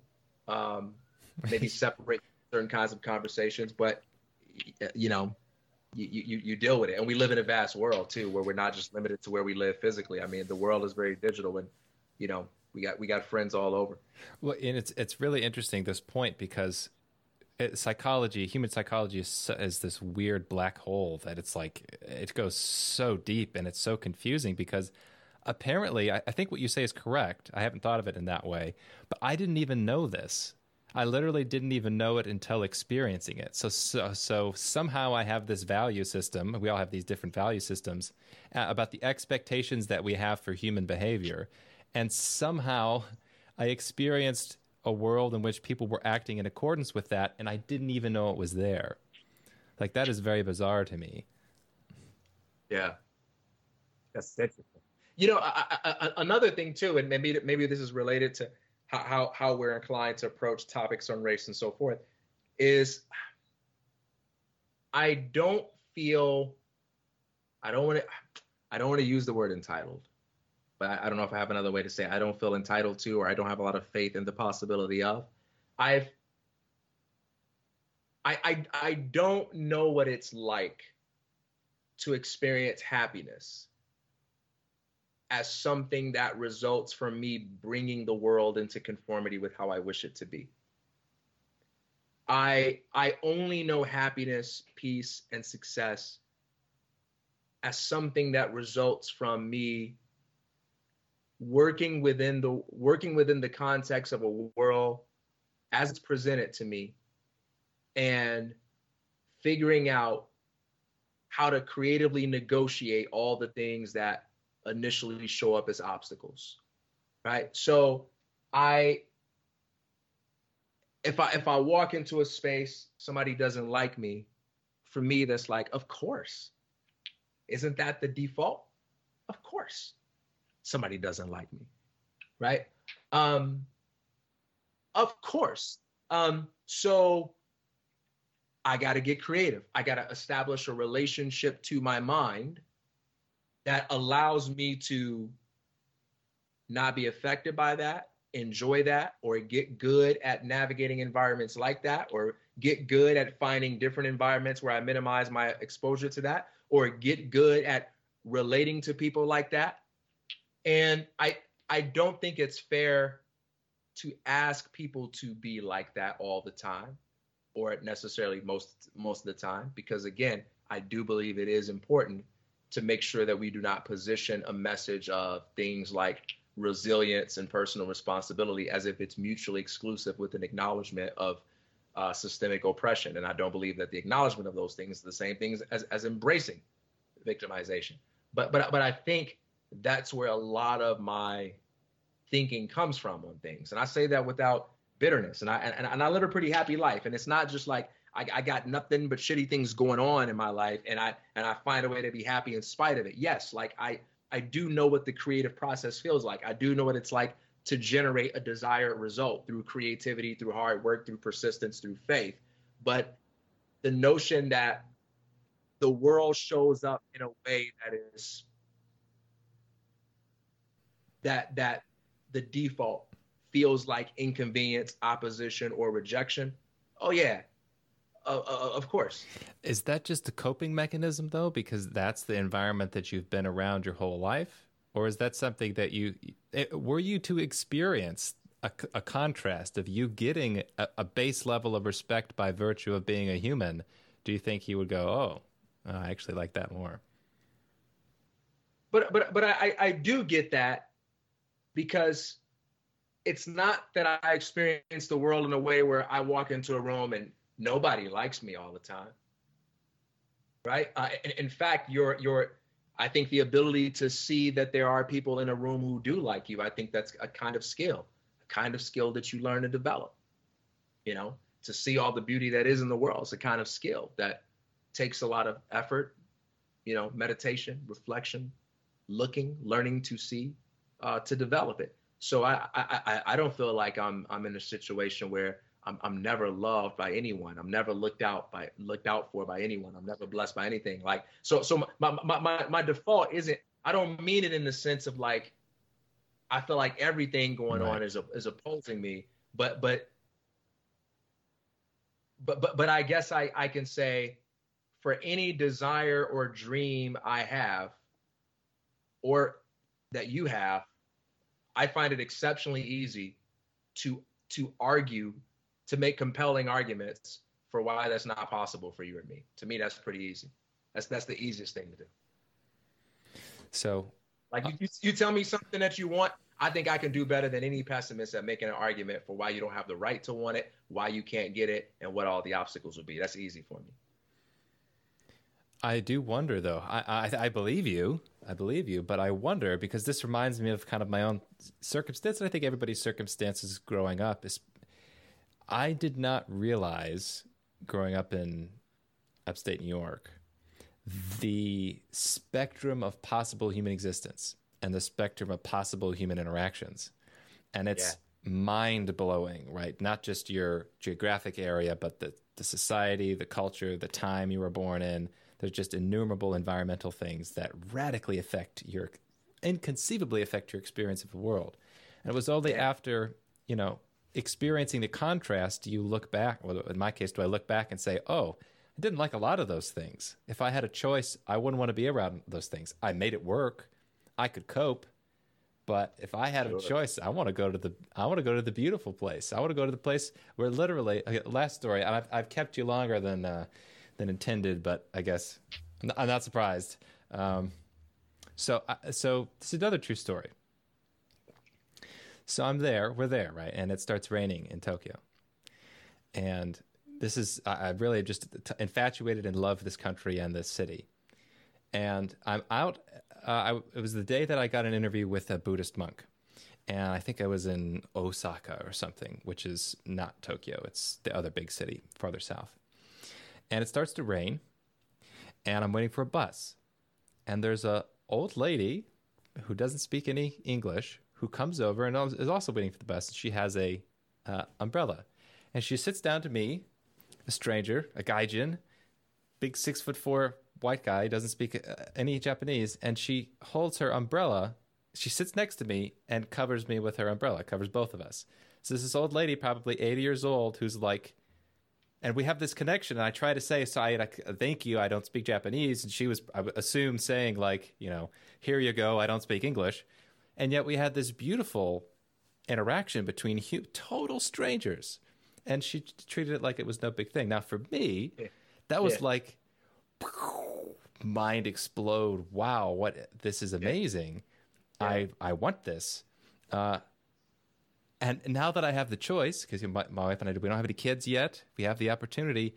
I I don't. I have. It's hard for me to think that people wouldn't just see that as being a better system than one of adversity, in which on every corner everybody's crappy to you. And you know you've got to deal with all these obstacles. And it's it ain't like there's not obstacles in Japan of course. It's just that there are some there's a it seems like the base level is higher in other places and other cultures and other countries maybe.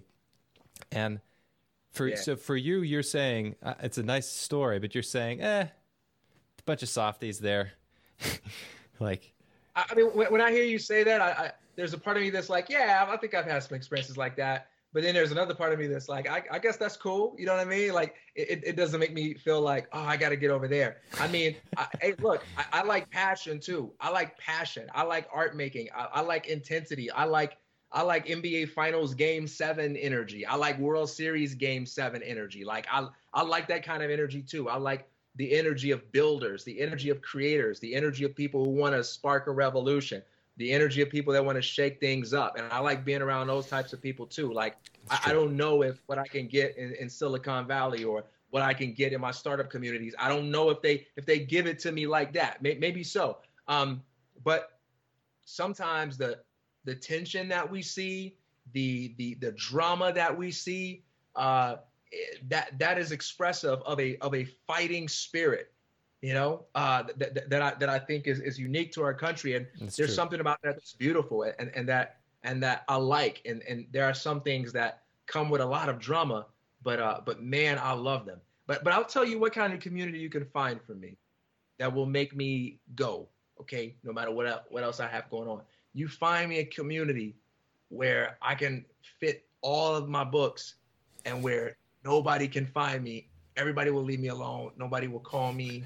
Nobody saying, "Hey, I'm in town. Take me, find me a place that's so far away. Nobody will be flying through there, and I can just disappear and spend all my time reading my books." You find me that kind of community, I'm gone. I'm ready. Yeah. I can't tell you where it is because then you'd show up and it wouldn't be private anymore. all right, man. Well, this, as always, has been an awesome conversation. What we've talked about right now is platonic. It's all out there, it's ideas, it's kind of abstract. But the concrete scenario in in the States is I would say bad and getting worse. Like I, I don't think that we're in a good I don't think race relations in the US are very good right now. Yeah, you know, I feel like sometimes progress can feel like regress when you've got a lot of things underneath the surface that are bad and unhealthy that that have never been exposed uh, when you're accustomed to a kind of false uh, peace or a kind of lazy comfort. Maybe a, an everyday example to begin with would be let's you know let's say that all you do is sit on a couch. You you you never get out there you never work out you never move your body. You just sit on a couch um, take the elevator all the time you know you work from home sit at a computer whatever and when you start to work out, you feel worse than you ever have, right? You you get out there and you start running and you feel like you're going to die. And it can be easy to conclude if you don't understand what's going on, man, things are getting worse. I went from like feeling super comfortable to like feeling sick, like I'm about to throw up. Oh no, things are getting better because things have been really bad for a long time. Mm but it takes getting off the couch and moving and working your body and facing some resistance to realize that resistance is what exposes what's underneath the surface. I, and, and I think this is actually true of most forms of change. Most forms of change means you you start by abandoning what was previously a comfort zone in order to enter into a space where it's primarily characterized with the tension of navigating the learning curve, the tension, the embarrassment, the frustration. And then at some point you break through that and now you have a new form of progress. I mean, man, another simple everyday example. Let's take getting a new phone. You get a new phone because there's something about the current one that you don't like. You get that new phone, and now you just went from making calls with ease, sending text messages with ease, to it taking way too long. It's frustrating. It's annoying. Almost makes you feel like you're experiencing some regress. But you're actually experiencing progress. You got a better system. You got a better phone, and you're going to be able to do more things. But that learning curve, man, getting used to something new um, when you've been comfortable with something old, it's tough. I mean, I'm, I, you know, I've recently made uh, maybe a couple of months ago some some dietary changes, some lifestyle changes, and and going from eating like crap to eating healthy feels like my life is truly 10 times harder. Mm. I have to I have to think more. I have to buy groceries. I have to set aside time to prep food. It takes way more creativity because I can't just like walk into any convenience store or gas station and grab a candy bar. So I so I got to be like, what can I eat? What can I eat? What can I eat? Um, uh, healthy food costs more money. Like in so many ways, my life is harder, and I'm doing better than I ever have before. So sometimes progress feels like regress. Now, how how does it relate to this? Because I use a lot of examples that are different. Well, this is one of the things that I do appreciate about what the race realists are doing. I know that's a bad way to start a sentence, but bear with me. For so long, people have been saying, this is an issue, this is an issue, this is, this is an issue. And the debate has been over the existence of the issue. One side, you're hallucinating. The other side, you're not being real. Okay. And now what's happening is people are starting to say some things that's scaring people and making people uncomfortable. But but I want you to see the progress in it. You, you got people who are now stepping up and, and, and they're angry and they're saying, Yeah, you know what? Um, yeah, I, I, I did clutch my purse because because you guys are committing all the crimes. Oh. Yeah, you know what? Y- you guys are getting a profile because uh, you know you're the ones that that's doing all the harm. Oh, interesting, right? Um, welcome to the discussion. Welcome to the discussion. You know, um, you know, I, will I'll give an example. Uh, the, the, other day, the other day, I, I, I, um, I did laundry. I, I, finished up at about three in the morning. Uh, you know, got rid of everything, straightened up, and uh, my wife comes in around like 6:30. She's she's in the place uh, about 10 minutes after being being here we both happen to look on the floor at the same time and we see a black sock on the floor. And we both go, What is that? And I say, I don't know. Did you drop a sock there? And she goes, No, I wouldn't do that. I wouldn't leave a sock in the middle of the floor. I'm like, Well, I wouldn't either. I'm not that type of person either. We've never had this moment before. And she's like, Well, I know I wouldn't do it. And I said, Well, I I didn't do it either. And she says, No, you had to have done it because I'm not the type of person that would do it. and I said, You know, I said, You know what? Fine. I'll take the hit on this one because I did do the laundry. Maybe it happened somewhere there, but I thought I cleaned up pretty thoroughly. And she's like, Well, that's what it was. It's you because I wouldn't have done it. And she walked away kind of rolling her eyes at me for not getting it that I'm the one who did it. And I kind of walked away, sort of rolling my eyes at her for being so passionate about saying I'm not the type of person that would do it. Like, what is that supposed to? Be? But, but you know what? I'm glad about Steve. I'm glad that we didn't have a different conversation. I'm glad we didn't have a conversation that that went like this. Hey, love, what is that? What is what? You don't see that black sock on the floor? No. This black sock right here, I don't see anything. That conversation would have been two hours long, very frustrating. And in the end, she would have been worried about me losing my mind, and I would have been worried about her being blind. I'm glad we had the conversation that we had where we both were able to look at something and say, that's a problem, even though we had a disagreement about who was responsible for it. You know, you're an MMA fan, you're a boxing fan, I'm a basketball fan. We we both like sports. You agree with me when I say that it's more difficult to play a sport against someone that's that's really good versus someone that's only moderately good, right? Mm-hmm. If I'm if I'm in a MMA fight, I'm gonna have a harder time against Conor McGregor than a more novice fighter if I'm playing one on one in basketball, I'm gonna have a really hard time against LeBron James versus uh, a high school kid who's on the team. But paradoxically, the hardest person to play a sport against is not the one that's really good at it. The hardest person to play a sport against is the person that doesn't agree with the rules, the person that doesn't know what they're doing. Right? Because now we plan a game and I call a foul and you're like, that's not a foul. Uh, now you travel, and I say that's traveling. You say that's not a travel. I say you're out of bounds. You say I'm not out of out of bounds. I would rather play LeBron James because because he may not be beatable, but at least he's playable. The person who doesn't agree about the rules of the conversation, they're not even playable. They are neither playable nor beatable. And I feel like for so long, this discussion hasn't been playable. Because the existence of the problem has been up for dispute because we've we've lived in a world for so long where people are starting to come out of the closet and, and they're they're saying less and less i don't see color and now they're saying hey why y'all black folks acting like that? Right? I, i'd rather have that man. I, i'd so much rather have that. And, and there's a lot of anger from a lot of different directions but this anger didn't come from nowhere this this anger this anger didn't come out of a vacuum. This anger didn't start 3 years ago. This anger has been underneath the surface and a lot of people have been hiding behind fear, behind political correctness, behind the sensation of being bullied. And now that the fit is hitting the shan and everybody's uncomfortable and arguing and fighting, we're saying things are getting worse. And I say, no, things feel worse, but family, we're finally talking. And you know what? Communication about the stuff we don't like about each other, it's the lifeblood of our relationship, but it's uncomfortable. And that's why we've been avoiding it for so long. But welcome to the conversation, everybody. It feels like crap and it's better than it's ever been precisely because of that. Don't let that false peace of the of the past fool you.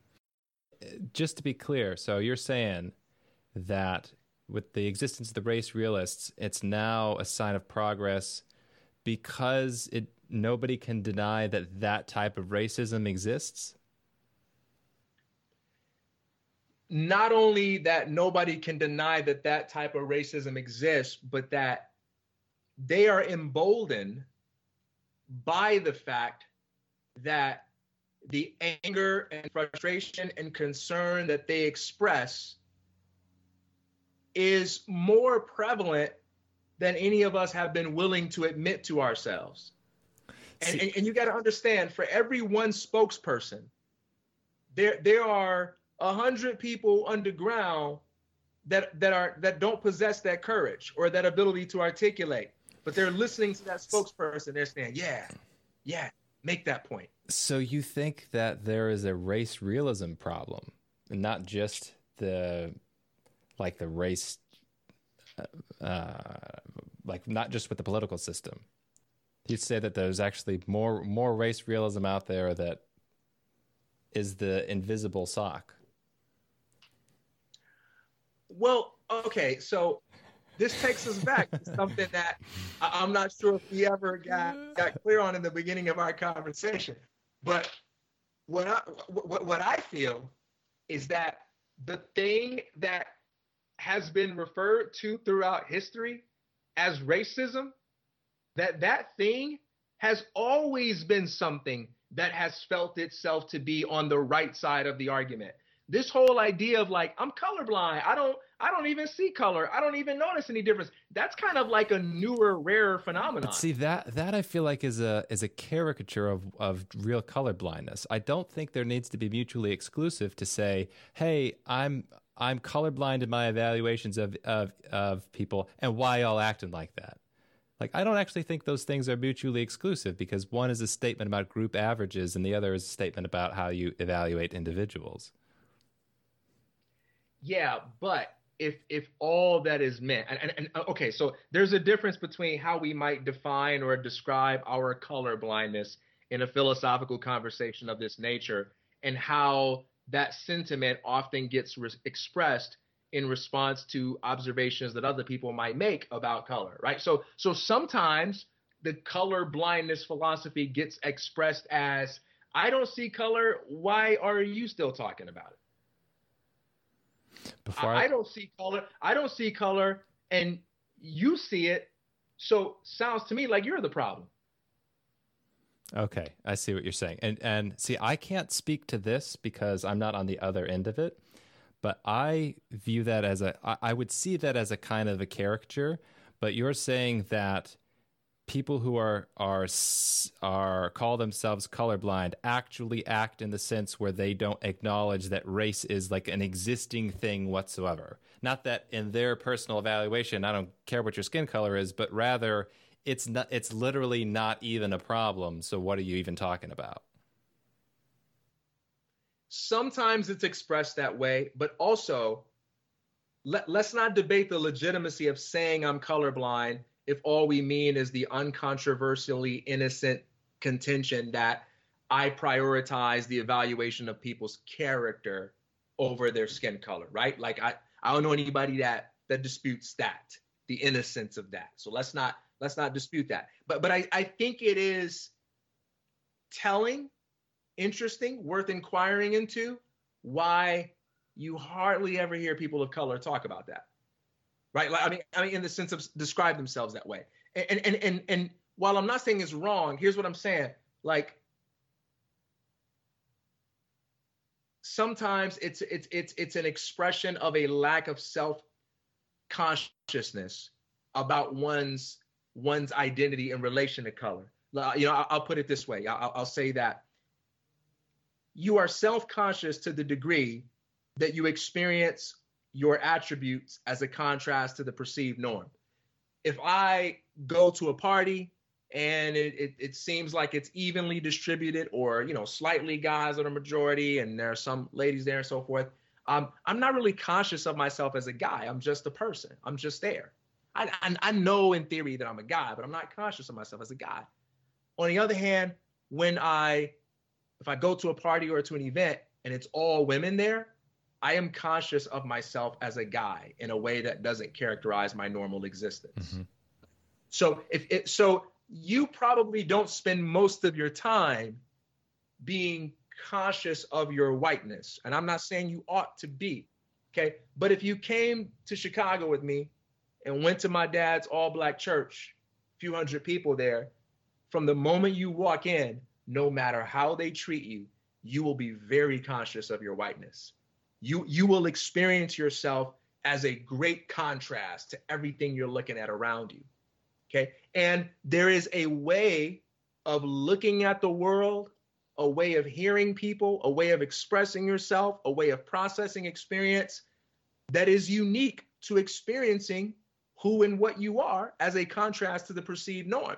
I'm not even saying you should seek that experience out. But what I am saying is when you listen to the race realists talk, they are speaking from a place of being conscious of their whiteness. Okay. And some of that is based mm-hmm. on fear, like, oh, we're at risk of becoming a minority, right? So, some of that because of like anger, like, hey, I'm tired of being called this and stuff like that. There are a lot of different reasons behind it, but that is an interesting element to have in the discussion because the discussion for so long has been between a group of people or groups of people that have self consciousness about uh, or have a sense of racial identity and a group that's kind of like, what are you talking about? You know, I, I, I would say it's probably not an unsafe bet to say that most white people in this country have at some point kind of like wondered to themselves, like, why why do certain people like talk about race so much, man? You know, like every comedian, every TV show, like it's so interesting because I just think that's that that's such a different experience, and and, and it's th- th- there's something valuable about having that having that consciousness enter the discussion. There are things we can gain. It's not just this notion that the race realists represent the majority of what whites believe. But but but the race realists also force for those who lack this consciousness of a racial identity, the having to contend with people that are the same race as you, saying, "Hey, Mr. Colorblind, hey, Mr. I don't see myself as a color. Yes, you have whiteness. It's part of your identity. That forces someone like you to address that, to think explicitly, uh, you know, by someone in your own race to think explicitly about it in a way that's different from the challenge that a black person might make. Now, I can't speak for other people who would call themselves colorblind. I still like that term. I would call myself colorblind, but it sounds like what I mean by that term something very different than how you're using the term and maybe how other people use the term. But I know in the conversations I've had with people who I think share of this this mentality that I have, it it's not about literally not recognizing race. It's not about even seeing that it doesn't affect people's experience of, of the world. It's about your judgments that you have towards individuals. And it really is a thing. Like judging people based on their skin color and not based on their content really is a thing what the colorblind people that I've in, engaged with, all we're saying is like, it's not, we're, we're of a point now, maybe not like our grandparents or our great grandparents, where that's a really big factor in determining your evaluations of individuals is their skin color. That doesn't go into the equation, or to the extent it goes into the equation, it's virtually non existent. And it does feel like a lot of people who are more conscious of race it is a factor.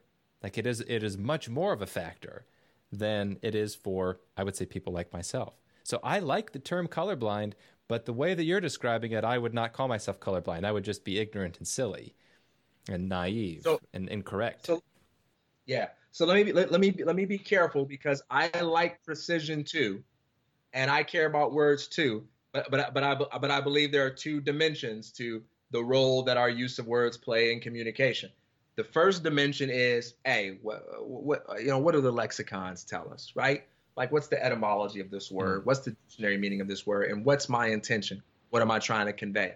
And I believe it is totally appropriate that that one should be able to explain him or herself in this regard. One should be able to defend him or herself in this regard, and that one should strive for, for precision in this regard.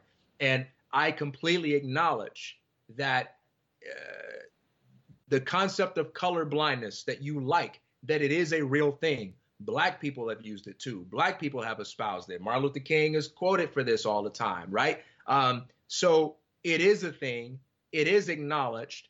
And when that is explicitly stated, I honestly don't know anybody who says that's a bad thing, mm. right? That, that that ultimately you should prioritize who a person is at the core of their being prior, you know, uh, uh, over, you know, th- their skin color. If somebody is doing right by you, that's what you focus on, not the fact that maybe you don't like their skin color. And if somebody's doing wrong by you, that's what you focus on, not the fact that they have the same skin color as you.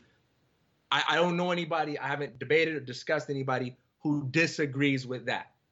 The second dimension, however, is given the way some words have received a negative connotation, because of how they might be used by other people, the things they might be associated with.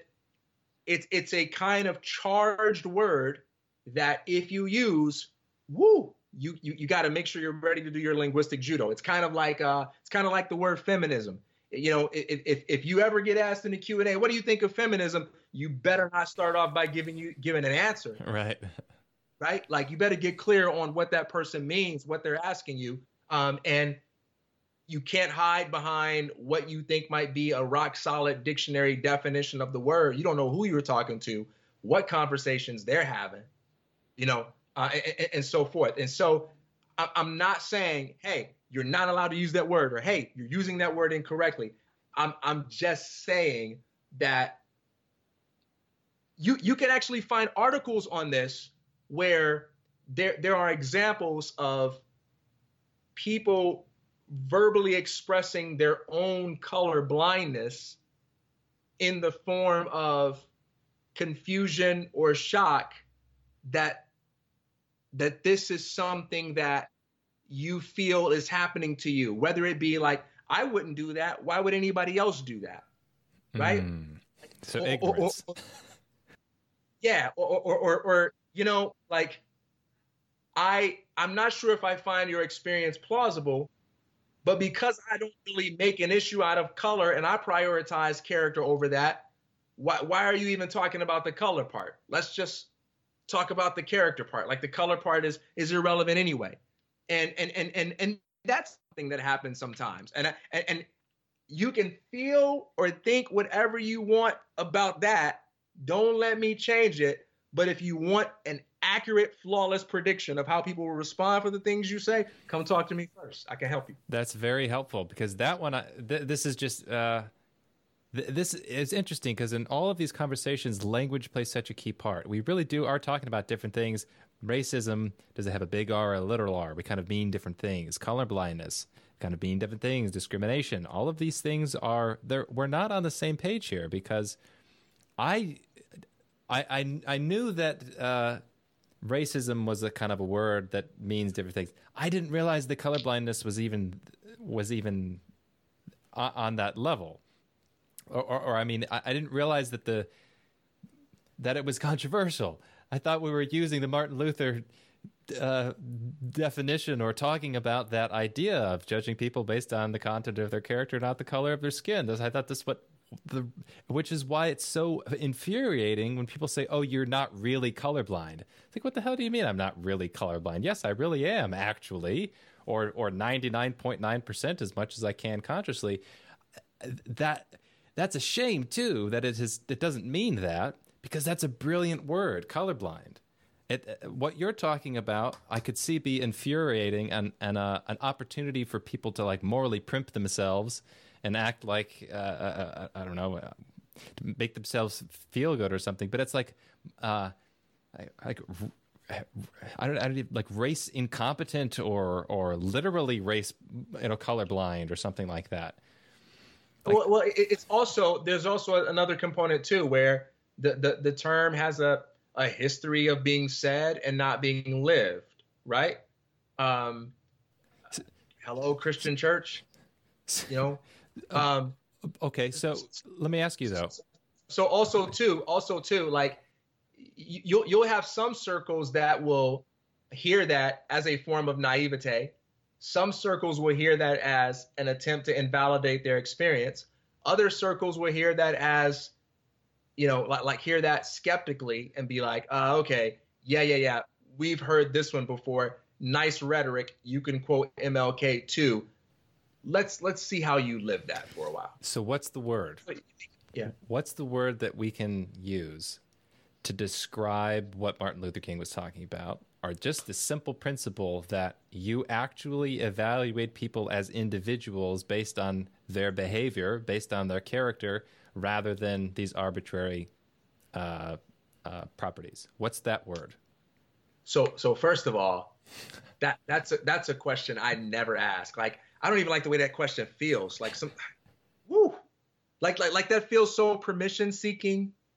That feels so powerless. I I I don't like I don't like that question, and I, I don't I don't like. Well, but you have but you have knowledge about how the word colorblind is used and how the word what racism means and all these things. I mean, is there a word that people use in the vernacular that describes the phenomena I'm trying to explain?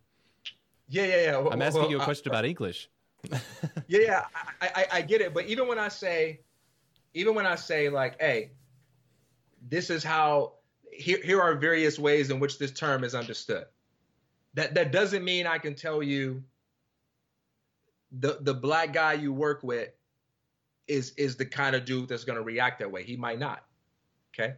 Um, but you know, if maybe if you went and spoke to an audience of black people and you said that, you will be using a charged term that probably a good chance somebody gonna call you on that. Probably a good chance somebody gonna feel some kind of way about, about it. And it's just good to be aware of it, good to be conscious of it, even if you still choose to use it. Um, but for me, I'm all about this conviction that effective communication is the kind that realizes the goal of the communicator. Um, and it's highly contextual and you know which words people will hear me when I say, which words I'm willing to compromise on. That can change with many variables. But look, I, I, I think instead of looking for a word, it's like, hey, what's the what's the underlying sentiment I'm I'm trying to express and and, and why. Like, okay, so for me, why would I even feel the need to tell somebody I'm colorblind?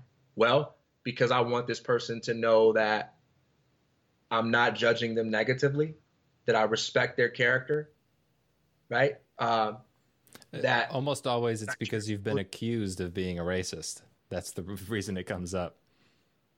So it's like, oh, you're saying something that that I'm one of those people that really focuses on race, when in reality, that's not how I operate.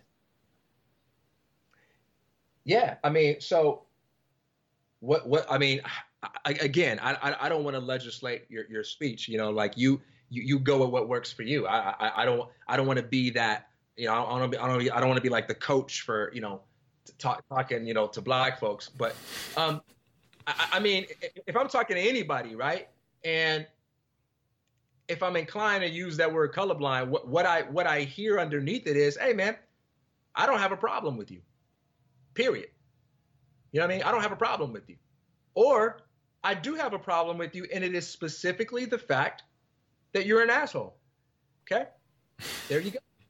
Right? Um, I, I treat it in the same way as anybody else. Like, again, let's be colorblind. Let's take color out of this situation. And let's say you're talking to a white person. You know, um, how would you communicate to that white person that you either respect them or that you don't have a problem with them or that you're not or that you don't hate them just because they're broke. You know, I may would say something like, "Hey, man, I don't care about your income. I don't care how much money you do or don't make. You know, I I, I really don't care either way. You know, um, if you want to if you want to go play ball, let's go play ball. I think you're the best three point shooter in town, and I love to have you on my team. Don't give a damn about your income as long as you can hit those three pointers. We good. Like, what's what? What are we gonna do? You know, um, and a, another dimension to that is, I, I mean, like if, if I respect somebody, I'm just gonna tell them, I respect you, man. I like you, man. We're cool. We're good. There's no beef between us. Um, if I don't have anything against you, you know, like, hey, look, we good. I don't have anything against you. I'm good.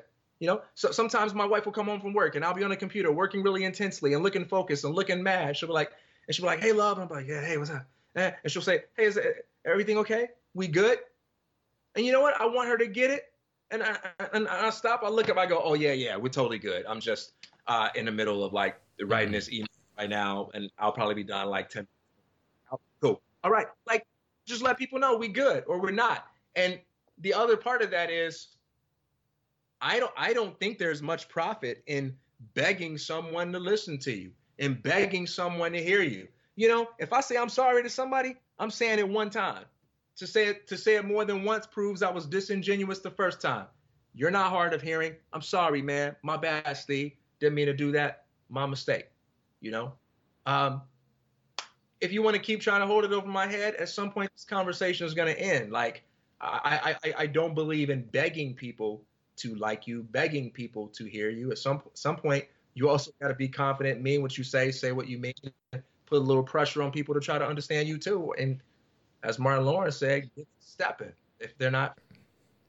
So yeah, it, it might be that there's not uh, we don't have one word uh, language to describe this. But it's interesting. That's the last thing, and then I'll let you go, TK.